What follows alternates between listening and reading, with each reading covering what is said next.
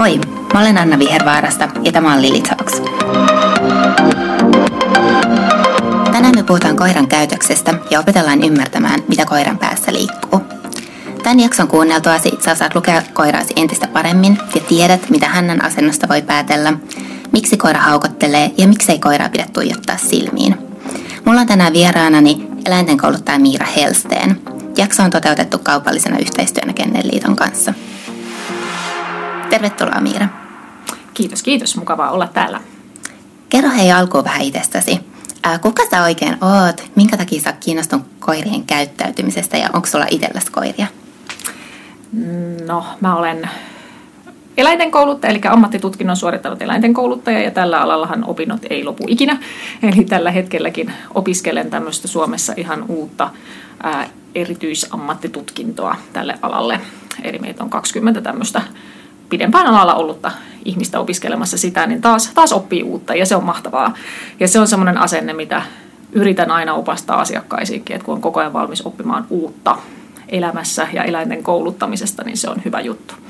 Ja mä oon itse pyörittänyt nyt kokopäiväisesti eläinten kouluttajana hetkoden 12 tai 13 vuotta heilu vähäntä koira- ja kissakoulua Helsingissä ja sitten on kierrennyt eri puolilla Suomea muutenkin niin kuin luennoimassa juurikin tästä koiran elekielestä esimerkiksi paljon.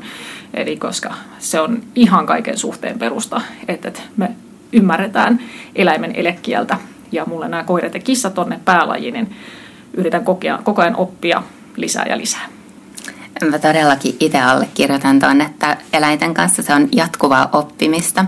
Mulla on itselläni kaksi koiraa. Mulla on 10-vuotias border collie nimeltä Nessi ja kahdeksanvuotias kolli nimeltä Nana, ja ne on siis molemmat narttukoiria. Ja vaikka mä oon siis tämän kymmenen vuoden aikana kuvittelen, että mä oon oppinut tuntemaan ne aika hyvin, niin silti ne aina välillä yllättää mut. mun Nessi on border collie siis, ja se on hyvin reaktiivinen koira, eli se voi reagoida erilaisiin järsykkeisiin aika nopeasti. Ja sen takia mä oon niin kuin, siitä asti, kun se on mulla ollut, niin joutunut aika paljon niin kuin oikeasti opetella tarkkailemaan sitä ja niin kuin miettimään sen eleistä ja ilmeistä, että mitä hän sen päässä liikkuu, koska jos mä en näin tee, niin siitä voi tapahtua niin kuin ihan mitä tahansa. Mutta tämän kymmenen vuoden kokemuksenkin jälkeen, niin siis välillä tapahtuu sellaisia yllättäviä tilanteita. Me oltiin tuossa pari viikkoa sitten Nuuksiossa sellaisella pitkällä retkellä koirien kanssa ja oltiin pysähdytty lukemaan niin kuin sellaista opastaulua, että mihin me seuraavaksi mennään. Ja mulla oli Nessiflexissä. Ja sitten ohjaajaa pyörä, ja yleensä kun meidän ohjaajaa pyörä, niin mä otan Nessiin kontaktin ja sanon sille, että ohi, koska Nessillä on tosi paha tapa lähteä, tai siis se, jos sitä ei laita käskyn alla, niin se haluaisi lähteä jahtaamaan. Niitä pyöriä, sen ei ole kellekään kivaa. No, nyt mä en ollut keskittynyt koiraan, vaan siihen opaskylttiin, ja mä havahdun siihen, kun Nessi ampasee sen pyörän perään ja flexi kirpoo mun kädestä mä mitään muuta kuin toivoo, että se pyörä on koiraa nopeampi tai että se tajuu pysähtyä, koska vaikka Nessi, Nessi on tämä jahtaamisvietti, niin se ei ole siis aggressiivinen, se ei halua mitään pahaa, se haluaa vain pysäyttää sen pyörän. Mä ajattelen, että se jotenkin on väärin kohdistunut paimennusvietti, kun Nessin, jos Nessi tekisi sitä työtä, mihin se on tarkoitettu, niin se paimentaisi lampaita. Ja kun sillä ei ole lampaita, niin mä ajattelen, että nämä pyörät vähän niin kuin on sille tai varalampaita. No, tässä kävi siis ihan hyvin. Koira ei saanut pyörää kiinni ja sitten se se on sen verran iäkäs jo, että se on kymmenen, niin ei se kauhean kauas onneksi juokse, mutta kun se juoksee, niin se, se lähtee tosi kovaa.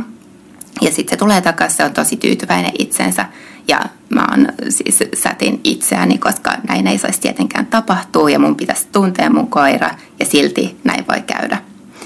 Tota, Kerro Miira, että millaisista eleistä omistaja voi ensinnäkin päätellä, että nyt koira ei ole ihan rauhallinen, että sillä on jotain mielessä ja että mil, miten niin kuin tämmöiset tilanteet olisi hyvä hoitaa?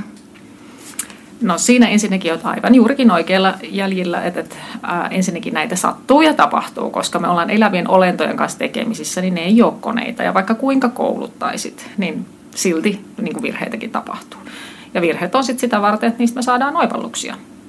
Ja, ja tosiaan sitten myös siinä, että tosiaan border collie, niin se on paimenkoira, joten Jep. meillä lähtee helposti tosiaan paimennuskäytökset liikkeelle. Ja äh, mulla on itselläkin siis tällä hetkellä border collie, seitsemänvuotias ja sitten Parson Russeli. Ja kyllä se on nimenomaan tämä border collie, joka lähtisi niinku paimentamaan. ja kun taas sitten tämä Parson Russell on sitten se metsästävä luolakoira. Että kyllä niiden kanssa on joutunut paljon treenaamaan ja ei voi esimerkiksi pitää vapaana missä vaan, koska tietää, että, että niin kuin, mitä häiriöitä ne kestää ja mitä ei. Ja joutuu oppimaan siitä eleitten lukemisesta juurikin paljon. Ja äm, aina niin kuin lähtisin siitä, että ensinnäkin yrittää ennakoida ja suunnitella mahdollisimman paljon. Et, et, koska koira on tämmöinen, että se saattaisi lähteä paimentamaan, niin miettisin aina ensimmäisenä myös niin kuin välineet turvalliseksi. Eli en pitäisi tämmöistä koiraa fleksissä, koska fleksi irtoaa liian helposti kädestä. Sen tajuaa sitten, kun se käy. kun siinä on semmoinen niin kuin kahva ote, että et, tuota, jos tulee äkkitempasu, niin se voi irrota. Ja se voi tapahtua ihan pienenkin eläimen kanssa. Eli mulla on käynyt alle 5 kiloisen kissan kanssa tämmöinen. Että se säikähti siis ohimenevän moottoripyörän yhtäkkistä pakoputken paukahdusta ja säikähti ihan hirveästi. Ja me etin sitä kissaa puoli tuntia silloin ja se löytyi aivan lähettävänä naapurin aitaan sotkuun jääneenä. Niin siihen loppui mun flexin käytöt. jos aivan pienen kissakin kanssa niin voi käydä näin. Et itse tänä päivänä opetan tämmöistä Behavior Adjustment Training 2.0 metodia, missä nimenomaan painotetaan sitä, että opiskellaan koiran elekieltä ja että opitaan ymmärtämään pieniäkin signaaleja, että milloin se tarvii enemmän tilaa ja, ja että opitaan vahvistamaan sen tämmöistä rauhoittavaa elekieltä sen sijaan kuin, että niin kuin annetaan tilanteen aina mennä siihen, että se sitten jo rähisee ja se pääsisi vahvistumaan. Ja tuossa PAT 2.0 metodissa opiskellaan myös sellaista pehmeämpää hihnan käyttöä, että se on sekä turvallisempaa, mutta huomattavan paljon mukavampaa myös sekä ihmiselle että sille eläimelle. Eli siinä niin kuin tämmöistä pitkää hihnaa opetellaan sekä lyhentämään että pidentämään sit turvallisesti, että aina kun tilaa, niin koiralla olisi kuitenkin tilaa niin kuin flexissäkin, että semmoinen neljä puoli metriä tilaa. Mutta sitten toki kun kävellään ahtaalle jalkakäytävällä, niin se lyhennetään sitten se hihna. Ja se hihna pidetään kahden käden välissä, eli kahden käden, niin kuin toinen käsi on sen hihnan koukun läpi, ja sitten kasataan tuohon peukun ja etusormen väliin niin kuin sitä hihnaa, kun sitä lyhennetään ja pidennetäänkin. Ja toinen käsi sitten myös pitää sitä hihnaa sille, että kahden käden väliin jää noin metrin verran, vähän ihmisen pituudestakin riippuu, että minkä verran siinä on, mutta siinä on niin kuin jarru. Eli hyvin sama idea kuin miten toivoisi, että autoakin jarrutetaan tai fillaria, ettei tule semmoista äkkijarrutusta niin eläimillekin on kivempi, että, että siinä liuutetaan sit sitä hihnaa ja, ja niin kuin vähän kerrassaan jarrutellaan sitä. Ja sitten toisekseen myös, että se on turvallisempaa juurikin, että se ei sit pääse vahingossa irti, kun sit on käsi kunnolla sitä hihnan koukusta läpi ja vielä toinenkin käsi pitää sitä kiinni. Ja sitten jos vaikka kerää kakkuja tai muuta, niin voi vähän vaikka seisoa toisella jalalla sen hihnan päällä, että se koira ei sitten pääse tämmöisenä yllättävinä hetkinä mihinkään, jos tarvii kaivaa vaikka jotain taskusta tai näin. Mutta kun se on kahdessa kädessä ensinnäkin se hihna, niin me saadaan siis meidän jaloista voimaa myös sit pysäyttää, että vaikka olisi kuinka painava koira, koska meillä yleensä on eniten lihaksia jaloissa mäkin olen tämmöinen tulitikkumallinen ihminen ja kuletan monesti niin kuin painaviakin koiria, että mulla on ollut kolme isoa urostakin. Eihän mä olisi mitenkään saanut pideltyä, jos hihnaisi vaan yhdessä kädessä, niin se kyllä auttoi huimasti. Ja mulla on itselle tapahtunut vamma, että mulla on murtunut nivel kädestä, kun mulla oli tyhmästi hihna kädessä. Tästä on, tämä tapahtui 2009, niin näistä just näistä onnettomuuksista kyllä todellakin sitten oppii ja lähdin todella niin kuin, opiskelemaan tätä. Ja näistä eleistä voi, niistä tosiaan voi tässä jutella pitkän aikaa, niin, niin se, että ää, koirille on niin kuin kohtelias koira, siinä on hyvin paljon samaa, mitä ihminen tekee. Mä vertaan monesti luennoillani tämmöiseen ihmisten hissikäytökseen. Eli jos sä joudut olemaan jossain tavallaan tilassa, missä olette liian lähellä, niin mitä tekee kohtelias ihminen esimerkiksi hississä? Sähän asetut ennemmin kylkikohti, eikö? Eikä Kyllä. niin, että tuijotetaan toisiamme. Ja sitten jos vilkaisee toista, niin mitä miettisit, kuinka pitkää suunnilleen, kuinka monta sekuntia katsoisit toista ihmistä? No en kovin pitkää. Hmm. Sille niin kuin nopea vilkaisu silmiin ehkä ja. ja sitten kääntää katseen pois. Joo, ja ei liian nopeita tai sitten se näyttää taas, että mitä toi on epäilyttävää, jos yllättäviä nopeita liikkeitä. Yeah. Mutta semmoinen suunnilleen pari sekuntia on oikeasti kohtelias katse, ja. jos ei ensinnäkään tunne toista tai jännittää vähän tilanne. Niin, niin tosiaan se on meillä ihmisillä sama juttu. Mä oon siis opiskellut myös puheviestintää, eli on yhteiskuntatieteiden maisteri ja sivuaineena puheenviestintä ja tämmöisiä opiskelu myös siellä, että millä kaikilla me ihmisetkin helpotetaan eleillämme ja äänenpainoilla asiaa. Ja sitten heräsi kiinnostus myös tästä koiran eleistä hurjasti, kun tätä lähdin opiskelemaan. Niin just. Tuosta muuten tuli heti mieleen semmoinen mm-hmm. lisäkysymys, koska Nessi myös vihaa suunnattomasti sellaisia koiria, jotka juoksee mm. niin kuin ihmisen kanssa, kun monethan käy lenkillä koiran kanssa. Kyllä. Vielä pahempi, jos se niin kuin ihminen on pyörän kanssa liikkeellä, niin mä mm. koen, että ää, Nessi kokee ne jotenkin tosi uhkaavaksi, kun ne tulee mm. kovaa vauhtia sitä kohti ja sitten sit se rähisee. Kyllä. Ja tässä mä yleensä asetan ihmisesimerkkien kautta nämä, koska me ihmiset yleensä ymmärretään siitä helpommin. Ja toisekseen sen takia ihmisesimerkkien kautta, koska siis eläimiähän tutkitaan valtavasti, joten me esimerkiksi tiedetään tällä hetkellä, että eläimillä on ihan samat perustunteet kaikilla tutkituilla nisäkkäillä ja linnuilla kuin meillä ihmisillä. Eli ihan samat ilo, suru, pelko, aggressio, esimerkiksi helpotuksen tunne, pettymyksen tunne. Tällaisia kokee myös niin kuin koiratkin ihan yhtä lailla. Joten juurikin tämmöisissä pelkoasioissa me voidaan hurjan paljon miettiä sitä, että minkälaiseen tilanteeseen itse haluaisi ja minkälaista voisi säikähtää. Mä itse asiassa olin juurikin eilen metsässä ja luulin, että siellä oli suht rauhallista, mutta nythän kaikki liikkuu metsissä. Mm-hmm. Ja meillä kävi tilanne se, että olin viisivuotiaan lapsen kanssa ja kahden koiran kanssa ja aivan yhtäkkiä polulta, kapealta metsäpolulta meni ohi vauhikkaasti pyörä, niin kuin tuli takapäin. Ja mä siis säpsähin niin, että hyppäsin ilmaan. Ja onneksi mun koirat on kun ne on pienestä pitäen päässyt kouluttamaan, niin ne hätkähät tollasia sitten, että ne taas oli silleen, että mitä, mitä tuo mamma hötkyilee.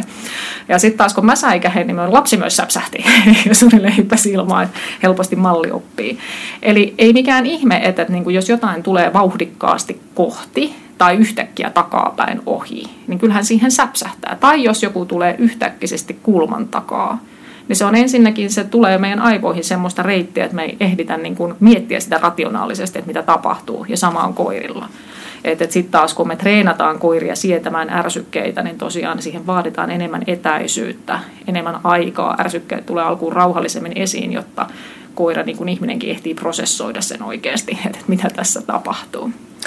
Mä yleensä, jos meillä tulee sellainen tilanne, ja niitähän siis tulee tuolla kun lenkkeillään, mm. että tulee ihminen – juosten tai pyörällä koiran kanssa, niin mä yritän vaan mennä mahdollisimman kauas siitä ja siis mulla on sellainen ohikäsky, että mä sanon ohi ja sitten mä palkkaan koiria, kun ne tottelee nätisti. Aivan. Ö, onko sulla jotain muita neuvoja, että miten tämmöinen tilanne kannattaisi niin kuin Joo. selvittää?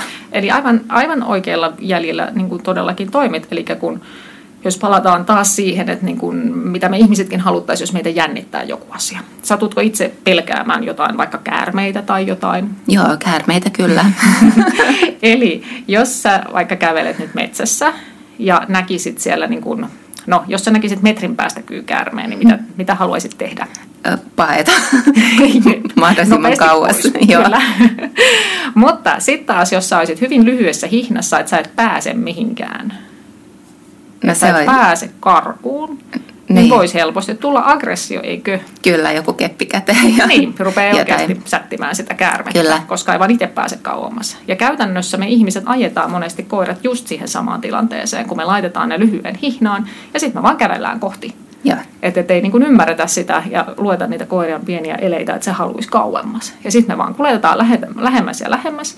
Ja se eläinhän oppii kyllä selviytymistrategian sitten, että niin rähjääminen on paras puolustus. Että et silloin yleensä saa jonkun kinttuihin lipinää, kun pistää niin äläkän päälle. Että jos ei niitä pienempiä eleitä huomata, niin se rähinä huomataan. Ja sitten joku liikkuu edes, että siitä pääsee siitä tilanteesta pois. Ja kun on selviytymisestä kyse, niin sen koira sitten oppii nopeasti. Eli sen takia olisi niin kuin meidän ihmisten juurikin hyvä opiskella elekieltä. Se ei ole mitään tähtitiedettä, että oppii, oppii näitä eläimen eleitä, että opittaisiin huomaamaan ensin ne pienet signaalit, kun koira rupeaa hermostumaan. Ja juurikin toi, että annetaan sille tilaa. Ja sitten myös se, että vastaan tulijat kun oppis sen, että hei, että toi vastaan tulija ei pärjää tai oma koira ei pärjää. Että kuunneltaisiin tavallaan aina sitä herkempää osapuolta ja annettaisiin tilaa. Väistettäisiin ei välttämättä tarvii montaa metriä, mutta jos on hyvin arka koira, niin ensin pitäisi tosiaan liikutaan jossain puistoissa esimerkiksi, missä on tilaa väistää ja siellä treenataan niitä ohituksia. Et, et juurikin tämmöisiä PAT 2.0 treenejä järjestetään puistossa, että me pystytään väistämään paljonkin, jos on arka koira. Ja sitten se koira oppii, että se voi sieltä kauempaa katella, että mikä tuo toinen tyyppi on. ja saa siitä niin kuin positiivisia assosiaatioita, että hei, et eihän se olekaan rähjävä, se ole uhkaava, kun pystyt katella kauempaa, niin uskaltaa vähän kerrassaan sitten tulla kohteliaasti vähän kaartaen kierrelle lähemmäs, eikä tarvii niin rynniä. Et, et, se on niin kuin kohteliasta elekieltä, että tosiaan vähän edes kiertää kaartaa, katsoo sen maks kaksi sekuntia toista ja osaa olla niin kuin rento ja rauhallinen, kääntää vähän katsetta pois. Ja, ja on semmoinen no, rento eläin, niin se kantaa lihaksiaan niin kuin ryhdikkäästi, mutta rennosti. Et, et, se, on, se on niitä asioita, mitä ensimmäisenä suunnilleen katson, että kuinka jännittyneet lihakset eläimillä on. Mistä sä niin näet sen, että onko sen lihakset jännittynyt? Miten, miten kantaa kroppaansa? Tässäkin voisi niin verrata hyvin samaan kuin, että miten huomaat ihmisestä. Joo, niin totta kai, että jos niin. se on silleen... Et, et yleensä niin kuin rennossa eläimessä on liikettä kyllä, että ei ole täysin niin kuin jämähtänyt paikalleen, mutta ei sitten taas, taas ole niin kuin hurilla vauhdilla sitä liikettä. Kun Joo. taas on jännittynyt, niin monesti sitten taas niin kuin, se hidastuu se liike niin kuin liiaksikin kanssa. Ja just lihakset on vedetty kireeksi. Monesti se on sekä kasvoista että koko kehosta ja itse kehotan todellakin katsoa sitä koko kehoa. Joo. Mullahan on silleen, että kun mulla on siis molemmat koirat on paimenkoiria, mutta vaan toisella oikeastaan paimeusvietti, että toinen on kollia ja sehän on semmoinen, että se voi olla vapaana missä vaan, sillä ei tuu pienen mielensäkään karata minnekään, sillä on minkäännäköistä jahtaamisviettiä. Mm. Se ei ikinä halua kadottaa mua näkyvistä, koska se on niin kiintynyt muuhun. Se kävelee puolen metrin päässä mun jalasta. Ja sitten toinen on sellainen, että sitä pitää vahtia koko ajan. Mm. Mutta näissä myös näen, että ähm, molemmilla on se, että jos ne meinaa rähistä jollekin, niin niskakarvat nousee pystyyn, häntä nousee pystyyn. Mm. Ja sitten taas toisaalta Nessi, kun border colliet paimentaa tuijottamalla, mm. niin se saattaa myös tuijottaa. Ja se provosoi taas sitten muita koiria, jotka kokee sitten silmin katsomisen tietenkin hyvin uhkaavana, niin kuin me jo puhuttiin. Tota, Onko vielä jotain muita sellaisia signaaleja, mistä voisi päätellä, että koira ei nyt kannata lähestyä? Mä kysyn sen takia, että mulla on käynyt muutama vuosi sitten, mä olin Tallinnassa mun kaverin kanssa. Ja me oltiin sellaisessa pienessä putiikissa. Siellä oli vapaana Australian paimenkoira, joka on tosi samantyyppinen koira kuin Border Collie. Ja mä olisin, että onpas ihana koira, halusin mennä silittää sitä, kun mä nyt tykkään koirista. Suuri virhe. Sillä hetkellä, kun mä ojennan kättä sitä koiraa kohtiin, se nappaa mua reidestä kiinni. Ja mä en huomannut mitään.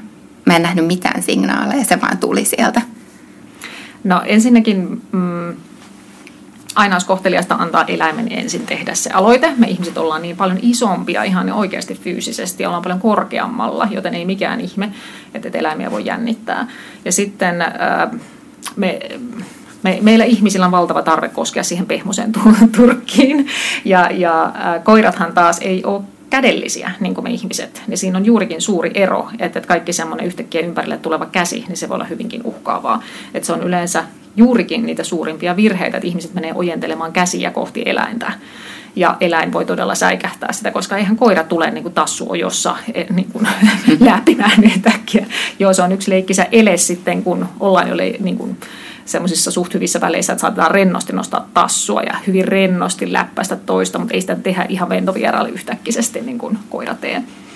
Eli, eli ensinnäkin tämmöisessä, kun usein rähinässä on kyse pelosta, niin kuin veikkaan, että tuossa Australian paimenkoiran tapauksessa en voi tietää tarkasti, kun olen nähnyt, mutta hyvin usein niin kuin tämmöisen rähinäkäytöksen taustalla on pelko. Sitten toki pitäisi aina tarkastaa, että siellä ei ole kipu tai sairaus. Ne on hirmu yleisiä. Mulla on tällä hetkellä viisi lemmikkiä itsellä ja kolmella niistä on krooninen kipu. Ja ne on siis nämä kaikki kipuiset yksilöt, niin no koira, Parson Russeli on viisivuotias, mutta kissat on puolitoista vuotta ja kymmenen kuukautta ja ne on nyt jo kipukroonikkoja. Eli siellä on todella ne on koko ajan vahvalla särkylääkityksellä, niin sekin jo niin kuin kertoo, että kipu on iso tekijä sit myös, että sama kuin ihmisillä, että jos oot kipeä, niin on sitä on niin kuin vaikea hymyillä ja että joku tulee koskemaan sua, kun se saattaa sattua. Niin siksi mä puhun tästä kivun tarkastamisesta aina niin kuin paljon. Eli niin kuin meidän ihmisillä, niin koirillakin on sitten myös selviytymistrategioita. Eli kun selviytyminen on niin tärkeää ja e, e, eri selviytymistrategiat – niin voi olla joko se, että koira on, niin kuin sanoitkin, sun border karvat pystyssä, lihakset jännittyy, yleensä liike vähenee jää tuijottamaan, monesti menee niin kuin etunoja-asentoon, että niin kuin uhkaavasti kohti, yrittää näyttää isolta ja sillä niin kuin häätää toista kauemmas. Ää, mutta sitten taas ihan samassa tunnetilassa siellä voi olla samanlainen pelko taustalla, mutta eläin on oppinut erilaisen strategian. Eli se ei ole oppinutkaan, että hyökkäys on paras puolustus, tai se on vain erinäinen persona. Kun on kaikki koiratkin erilaisia persoonia ja erilaiset elämän historiat takana ja erilaiset geeniperimät, mitkä myös vaikuttaa paljon niin voi olla, että toisella koiralla tai toisessa tilanteessa sun border colliella voisi olla toisenlainen selviytymistrategia. Eli se paremminkin tekeytyisi pieneksi ja häntä kinttujen väliin ja yrittää olla mahdollisimman pieniä kyyryssä ja kääntää katsetta ja korvat luimussa, eikä missään nimessä katso niin kuin yli kahta sekuntia, vaan saattaa täysin kääntää itsensä toiseen suuntaan. Että, että niin kuin minä en millään lailla ole uhkaava, minä yritän tässä mennä pois. Ja sitten taas kolmas, mikä esimerkiksi menee myös helposti sekaisin ihmisillä, niin on se, että on semmoinen, sitä sanotaan flirt englanniksi, eli tämmöinen hypin häslään sählään. Ja silloin monesti ihmiset ensinnäkin hermostuu vaan koiralle, että, että mitä se tuossa hyppiä häslää ja sählää, eikä tajua, että tämä on taas se, että se on vaan niin kierroksilla siitä, että on niin jännä tämä tilanne, että, että tuota, sählätään ja hypitään ja häslätään. Ja, ja siinä just voi myös tapahtua vahinkoja, kun ei ymmärretä sitä yhtään tunnetilaa taustalla. Ja sitten neljäs taas on jäätyminen.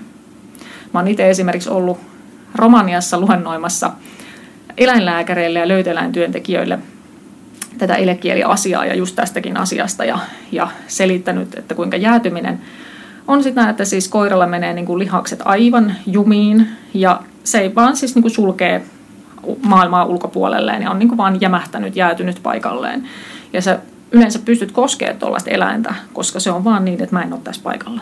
Ja ihmisillähän tapahtuu tuollaista, jos on vakava stressi, joku keskitysleiriolosuhde esimerkiksi, niin tästä on paljon osviittaa ihmisilläkin, että voi mennä semmoiseen niin jäätymistilaan. Ja, ja tosiaan sitten vaan ihmiset monesti katsoo sitä, että sä voit koskea sitä, sitä tota eläintä, että tähän antaa koskea, että on ihan käsiteltävissä, tämä on tosi kiltti tämä koira, eikä tunnisteta sitä, että se on ihan hirvittävän niin kuin stressaantunut. Ja tosiaan Romaniassa mulle esimerkiksi kävi se, että mun eteen tuotiin eläinlääkäri toi eteen tämmöisen koiran. Tässä on tämmöinen helposti käsiteltävissä oleva koira, että, että tuota, kattokaa miten, miten hyvä kaveri tämä on. Ja se oli juurikin niin jäätynyt, kun olla voi silmät aivan soikeina jännityksestä täysin niin kuin paikalleen jämähtynyt ja pissas alleen häntä kinttujen välissä. Ja sitten se vaan niin kuin jökötti paikallaan, se oli niin paniikissa, että tuota, semmoinen ei todellakaan ole rento yksilö. Eli, eli tosiaan niin kuin meillä ihmisilläkin niin me opitaan erilaisia selviytymistrategioita, vaikka siellä voi olla niin kuin hyvin samanlainen tunnetila. Niin just. Musta tuntuu, että meidän pitäisi varmaan tulla mun koirien kanssa vähän sun oppiin, koska meillähän on kaikenlaisia ongelmia ollut ja kun mä en ole ehkä niin kuin luonteelta, niin mä oon joutunut oppia koiran kouluttajaksi, mutta mä en ehkä ole niin kuin sellainen maailman johdonmukaisia ja rauhallisin ihminen, mikä olisi varmaan koirien kanssa tosi hyvä niin kuin pienestä pitäen. Mulla tuli tuosta, kun sä sanoit, että se yksi käyttäytyminen on se, että tekeytyy mahdollisimman pieneksi, niin mun Nessihän tekee, eli mun border collie tekee myös sitä silloin, kun se on mun toisen ko- koiran kanssa niin kuin vastatusten, koska mun kollie on alistanut mun border collien, ja tämä on meidän siis iso ongelma tällä hetkellä. Mä en ihan ties, mitä siinä tapahtuu. Se kollie ei tee niin kuin näkyvästi mitään. Mä en näe, mitä se tekee, ja sitten mun border collie hiippailee seiniä pitkin niin kuin pikkusena. Että on vähän tämmöinen kurja homma. Mä en tiedä, mutta onko sulla mitään neuvoja tällaiseen tilanteeseen? Että kun... On, mutta siis äh, tämmöiset, niin, no, ei-toivotut käytökset, niin niissä aina haluaisin kunnolla penkoa koko eläimen hyvinvointiympärän. Eli ja sitten nähdä toki sitä käytöstä. Et sen takia on himppasen vaarallista jossain Facebookissa ja keskustelupalstolla antaa toisille neuvoja, kun ei ja. oikeasti pääse siihen ytimään. Et kun koko hyvinvointiympyrä niin kun vaikuttaa siihen, että miten eläin käyttäytyy. Et kun tossakin voi olla monta asiaa. Lähtisin tarkkailemaan, no A, just aina se, se terveydentila, sairaudet. Voiko sillä olla jossain hetkessä kiputila, mikä vaikuttaa Toisekseen koirat on tutkitusti vielä enemmän kuin esimerkiksi sudet, niin resurssiaggressiivisia ja reviiriaggressiivisia kyllä sitten kanssa. Että helposti vahditaan omaa, omaa, omaa tilaa, omaa pihaa. Sitten kun asut pihasta ulos, niin koiralla mitään ongelmia, kun se on vain se oma piha. Ää, ja Samoin sisällä voi tulla niin kuin tämmöisiä esimerkiksi se, että puolustaa jotain omaa petiään tai omaa paikkaansa lattialla, just se yksi neliömetri, niin se on se oma, tai joku oviaukko tai se oma ihminen tai joku nalle tai luu tai mikä tahansa, minkä kokee, että tämä on mun. Hyvin samaa, mitä meillä ihmisilläkin. Että, tota, kyllä minäkin saattaisin rähähtää, jos, jos vaikka rakastan puolisoa ja mulla on jotain ruokaa, niin hän tulisi ottaa sitä jotain ruokaa, niin saattaisinpa äpähtää, että hei, mä halusin syödä tuon. Eli nämä on sinänsä hyvin, hyvin niin kuin luonnollisia, mutta nämä on hyvä tietää koirista, että, että, että mikä on koira. Että, että. Ja se, että tämmöisiä ongelmia niin kuin ei ainakaan kannata lähteä ratkomaan semmoisilla vanhakantaisilla menetelmillä, että huudetaan ja räyhätään ja karjutaan ei sille koiralle ja tartutaan niin kuin niskasta, koska sittenhän se taas oppii vielä ihan vääränlaisen tunnetilan koska siis koirathan pystyy, ne lukee meidän elekieltä hurjan paljon ja yrittävät repparat niin pysyä kärryllä, mitä toi ihminen aina haluaakaan. Ja toisekseen sitten ne pystyy haistamaan jopa meidän niin kuin tunnetilan, koska me haistaan eri tunnetiloissa, meidän hormonitoiminta on erilaista, niin me tuoksutaan erilaiselle. Ja koiran hajuaistihan ihan huima muutenkin, että mihin kaikkeen ne pystyy haistamaan. Ja sen takia aina hurjan tärkeää kaikissa tilanteissa on sitten myös peilata, että mitä itse tekee, eli että pysyisi juurikin ää, itsevarmana, rohkeana, tietää mitä on tekemässä ja opiskelee sitä. Ja, ja tosiaan että on paremminkin se opettaja, että hei kannattaa käyttäytyä rauhallisesti. Ja ohjeistaa siis eläimelle, että mitä muuta kannattaa enemmän tehdä siinä tilalla. Eli hyvin sama idea kuin vaikka se, että miten me ihmiset opiskellaan ajamaan autoa, niin mehän opiskellaan, että miten missäkin tilanteessa kannattaa toimia. Et, ja eikä, niin, niin kuin, että yritetään aina tällä meidän koirallekin sitten ennakoida ja opettaa ja enemmän niin kuin suunnata sen toiminta johonkin, mitä saa tehdä. Ja sitten myös, että opitaan huomaamaan vaikka, että tarviiko sun koira vähän lepoa ja välillä erillä oloa ja koiraporttia vaikka väliin, että ne saa omaa tilaa ja syö vaikka koiraportin eri puolella luut ja näin päin pois. Että tämmöisiä niin kuin, tilanteen oppimista. Ja vielä sen jossain sanoa, että niin, mä oon itse kanssa hyvin temperamenttinen luonteeltani. että niin kun eläinten kouluttajuus on opettanut ihan valtavan paljon. Ja sitten kun sitä joutuu tunnistamaan sitä, että hetkonen, että nyt mulla meinaa siepata, kun tuolta tulee vastaan tuommoinen ihminen, joka käyttäytyy ihan tosi tyhmästi ja tulee suoraan juosten kohden, vaikka mun koirat on kakalla.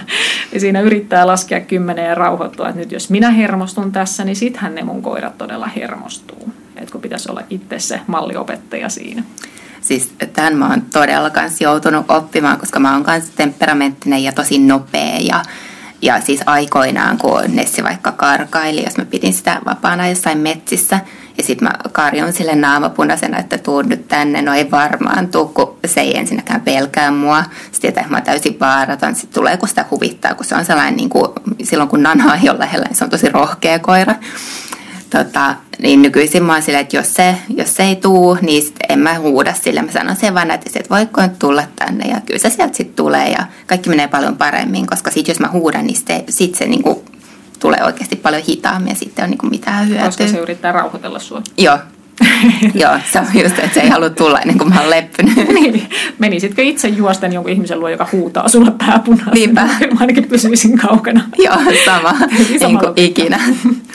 tota, Sitten musta kanssa tuntuu, että mun koirat, niin kuin sä jo sanoit, ne aistii mun mielentiloja. Hmm. Ne tietää, jos mä oon vaikka just lenkillä vähän huonolla tuulella, en rähisee enemmän. Kyllä. Ne tietää, varsinkin Nessi, kyllä ainakin, mutta varsinkin Nessi tietää, että jos mä oon surullinen, niin kuin oikeasti surullinen, se hmm. tulee lohdut auttamaan mua. Kyllä.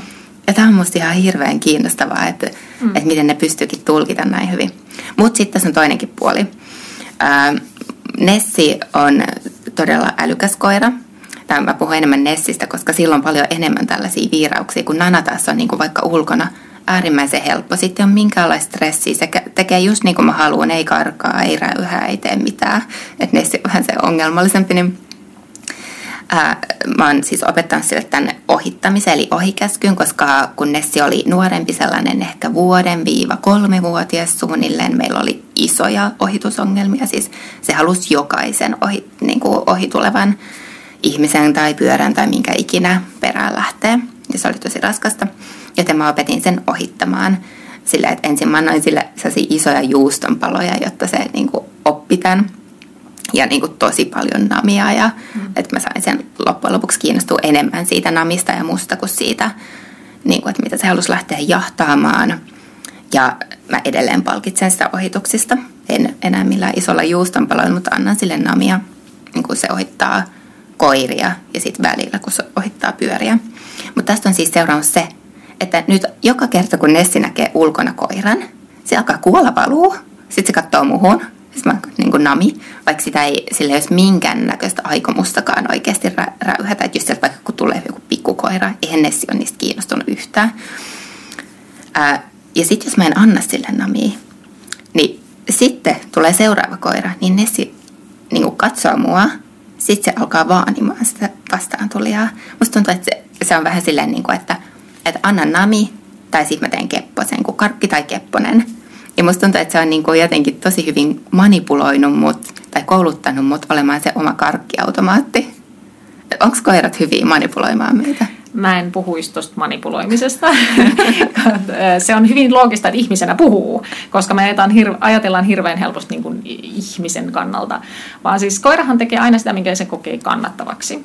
Ja nyt kuulostaa siltä, että sä oot toiminut siis tosi hienosti, että sä oot palkinnut sitä. Eli sä oot opettanut sillä klassista ehdollistumaa. Näen koiran, saan herkun. Näen pyörän, saan herkun. Ja se on oppinut tämän ja tosi tosi hienoa. Ja sitä kannattaa sitten pienissä erissä vaan niin kuin vaikeuttaa, mutta huom pienissä erissä. Eli että sä et annakaan sit ihan koko joka sekunti herkkuja ohituksessa, vaan sä annat ensin vaikka joka toinen sekunti, sitten joka kolmas. Ja välillä taas annat vain yhden sekunnin välein, että semmoinen, se tottuu semmoiseen intervalliin, että niitä tulee, tulee välillä että vähän tiheämmin ja välillä vähän niin kuin vähemmän. Mutta jos mennään siihen, että sä oot alkuun antanut paljon ja sitten yhtäkkiä et anna ollenkaan, niin siinähän käy hyvin sama kuin jos olet itse kokeillut vaikka, että on tämmöinen kahviautomaatti-idea, että, että olet oppinut siihen, että laitat kolikon kahviautomaattiin, niin sieltä tulee kahvia. Sitten jos sä laitatkin kolikon ja sieltä ei tulekaan sitä kahvia, niin mitä tapahtuu? No, alkaa harmittaa. Kyllä, hermostut. Rupeat huutavasti paukuttaa sit sitä konetta. Joten ei mikään ihme, että sun koirakin sitten hermostuu, koska se turhautuu, että hei, nyt tämä kahviautomaatti meni rikki. Mutta on opetettu, että kun minä katson toista koiraa, minä saan herkun. Joten sitä on luultavasti vain vaikeutettu sitten liikaa, että ensin palkattu paljon, sitten yhtäkkiä ei ollenkaan. Niin se on, se, se on ollut niin kuin liikaa. Mutta sä oot lähtenyt aivan oikein niin kuin hieno, hienolle jäljellä liikkeelle, mutta Muistaan sitten myös tämän, että se etäisyys on kaikki kaikessa. Siksi se käärmeidea niin kuin esimerkkinä niin kuin meille ihmisillekin. Että et alkuun sitä tarvii sitten paljon etäisyyttä, jos on hyvinkin arka, niin ei onnistu vielä semmoinen jalkakäytävällä käärmeen ohittaminen, niin kuin koirallekaan ei välttämättä jalkakäytävä etäisyydellä toisen koiran ohittaminen tai polkupyörän. Että tarvittaisiin ensin sitä puistomaisesti enemmän tilaa väistää nurmikolle. Kunnes vähän kerrassaan ihminenkin niin kuin siedättyisi käärmeeseen ja voit kävellä vähän lähempää ja lähempää, kun sä rupeat oppimaan, että A, se käärme ei hyökkääkään, vaan se itse asiassa menee poispäin, koska ne pelkää ihmistä ne hyökkää vaan, jos ne kokee, että niin, niin ihminen on uhka ja astuu päälle, niin silloin hyökätään. Tai koira, joka menee ja yrittää purra niin kuin keppiä, niin kyllähän ne käy kiinni. Mutta muuten ne vaan niin kuin puolustautuu. Niin sama, sama homma koiran kanssa, että kun se oppii vähän kauempaa ensin ja saa vielä sit taskusta tulevia palkkojakin ja huomaa siitä häiriöstä, että he eihän nämä olekaan niin pahoja, niin se rupeaa oppimaan, mutta sitä pitää tosiaan sit vähän kerrassaan vaikeuttaa, että, että sitä herkkuakin tulee vähän vähemmän. Saitko ideasta kiinni? Sain. Aloin itse asiassa miettiä, että voisiko tätä samaa soveltaa skeitteihin. Me nimittäin, Kyllä. joo, koska me siis nykyisin päästään melkein kaiken ohi niin kuin nätisti. Totta kai joskus tulee sellaisia, kun koirat nyt on eläimiä, koskaan ei voi tietää, miten ne pääsit loppujen lopuksi liikkuu. Niin joskus tulee yllätyksiä, mutta suuri osa ajasta, niin jos mä oon itse valppaana, niin me päästään nätisti melkein kaikkien koirien ja ihmisten ohi. Mutta skeittilautojen me ei päästä koskaan. Mun kumpikin koira reagoi niihin, myös Nana, joka ei reagoi melkein mihinkään muuhun, mutta skeitteihin se kyllä reagoi. Mm. Koirat vaan yksinkertaisesti vihaa niitä, ne haukkuu, ne rähisee ja ne tempoilee hihnassa, kun ne näkee skeittilaudan. Ja mä oon miettinyt, että mitä tälle voi tehdä, koska mikään nami ei auta tässä vaiheessa. Mm. Niin voisinko mä mennä vaikka skeittipuiston lähelle niin kuin harjoittele tätä? Tai... Joo, tai ensin ei lähelle, vaan kauemmas. Mutta sitten miettisin myös se, että olisi, olisi hyvä saada ensin semmoinen hitaasti menevä skeittilauta, kun siellä skeittipuistossa menee aika kovaa ja tekee melkoisia temppuja. Eli meillä on esimerkiksi meidän koirakoulutiloissa aina skeittilautoja sille, että me pystytään jo pentukurssilaisillekin opettamaan, että meidän kouluttaja minä en esimerkiksi osaa skeitata, mutta pystyn menemään sille hidasta vauhtia siitä vähän ohi, että koirat katsoo skeittilautaa ja saa sen klassisen ehdollistuman, että hei tästä saakin palkkaa. Ja itse asiassa ne oppii siinä sitten käytösketjun, mikä kuulosti, että sunkin Border Collie oli jo niin pyörinkin oppinut, että katson pyörää, katson omistajaa, saan palkan. Se on hieno ketju, pidä ihmeessä sitä yllä. Ja. ja, ja nyt sitten sama, että oppisi sitten niiden skeittilautojen kanssa, mutta tosiaan ei ensin sille, että se suhaa ohi metrin päästä hirveällä vauhilla, koska jos taas mietit sen ihmisesimerkin, jos itse jännität jotain ja se menee kauhean läheltä ja kovaa ohi, niin se on liian hankala. Pitää saada ensin aloitettua kauempaa. Ja sen takia niin kun suosittelen, että hankit vaikka jostain kirpputorilta tai mistä vaan jonkun skeittilaudan. Että sä pystyt ihan kotona ensin sitä olkkarissa, että ensin se vaan on siinä ja sun koira saa ruokaa. Sitten sä ihan pikkusen liikutat sitä ja se koira saa ruokaa, kun se vaan katsoo sitä. Sitten kun se on sisällä, ensin treenattu niin kuin tosi helpoissa, rennoissa olosuhteissa, sitten ulkona vähän kerrassaan vastaavaa.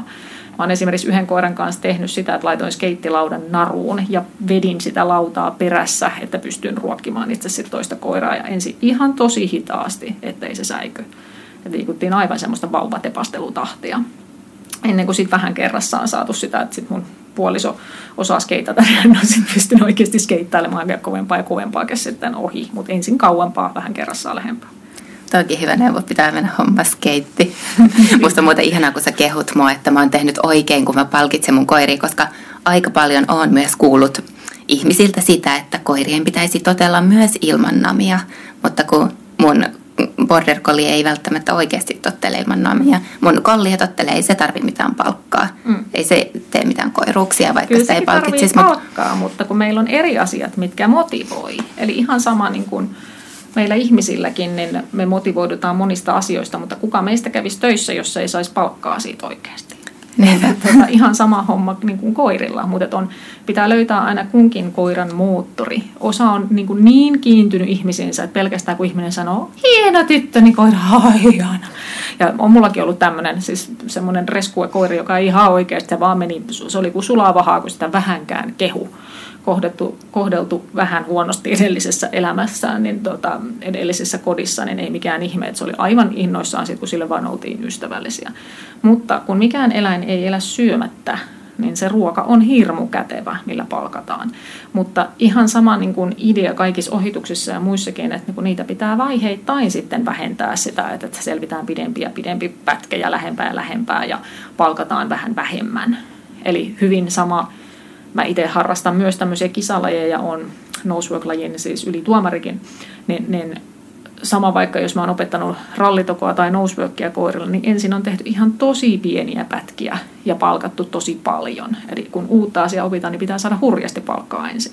Vähän kerrassaan sitten rakennetaan pidempiä ja pidempiä suorituksia, niin kuin vaikka jossain lajissa niin tehdään joku 24 kylttiä, eli pidempi rata ilman, että annetaan taskusta mitään palkkaa. Ja sitten vasta radan jälkeen annetaan ne palkat. Niin sama, ei siihen päästä niin kuin kertaheitolla, vaan se vaatii paljon treeniä, että päästään siihen pisteeseen. Niin ihan sama juttu on noissa niin kuin ohituksissakin. Mutta meillä ihmisillä on niin vahvassa semmoiset vanhat johtajuusteoriat ja, ja semmoiset, mikä niin kuin saa aikaan sen, että me arvostellaan jopa vastaan tulevia ihmisiä niin kuin niiden tavasta oikeasti palkita koiraa. Että olen mäkin siihen törmännyt. Et, et, tota, mutta asenteet muuttuu vain sillä, että tietoa tulee lisää. Ja se, se on niin hienoa, että tänä päivänä on tutkittua tietoa valtavan paljon. Että ei ole mitään semmoista musta tuntuu juttua, vaan, vaan että siitä on todella niin paljon kilometritolkulla tutkittua tietoa, että palkitsemiseen perustuvat metodit niin kuin toimii parhaiten. Aivan. Tota, näistä uhkaavista tilanteista tuli vielä semmoinen, että musta tuntuu, että silloin kun mun koirat on jotenkin hermostuneita tai stressaantuneita, niin ne ravistelee itsensä, haukottelee. Kyllä. Onko jotain muita sellaisia eleitä, millä koira yrittää niin kuin rauhoittaa itsensä? On, ja, ja, ja nämä on tosiaan hyvä, että oppisi tuntemaan, tuntemaan, niin on yli 30 erilaista tämmöistä rauhoittavaa elekielen signaalia, ja vähän tietenkin riippuu koirasta, että mitä se niistä käyttää, ja ylipäätänsä onko se oppinut niitä käyttämään. Eli olisi tärkeää, että jo pieni pentu ihan on, on tekemisissä jatkuvasti hyvin koiraa, puhuvien koirien kanssa, että se pystyy oppia kommunikointia toisten koirien kanssa. Eli semmoinen sosiaalistaminen on hurjan tärkeää. Ja että koira oppii sitten jo pienestä pitäen sen, että se osaa itse käyttää tämmöisiä rauhoittavia eleitä, plus että se oppii reagoimaan toisen rauhoittaviin eleisiin. Eli esimerkiksi just tämä turkin ravistaminen, haukuttelu, silmien niin kuin räpyttäminen, pään kääntäminen poispäin, kehon kääntäminen poispäin.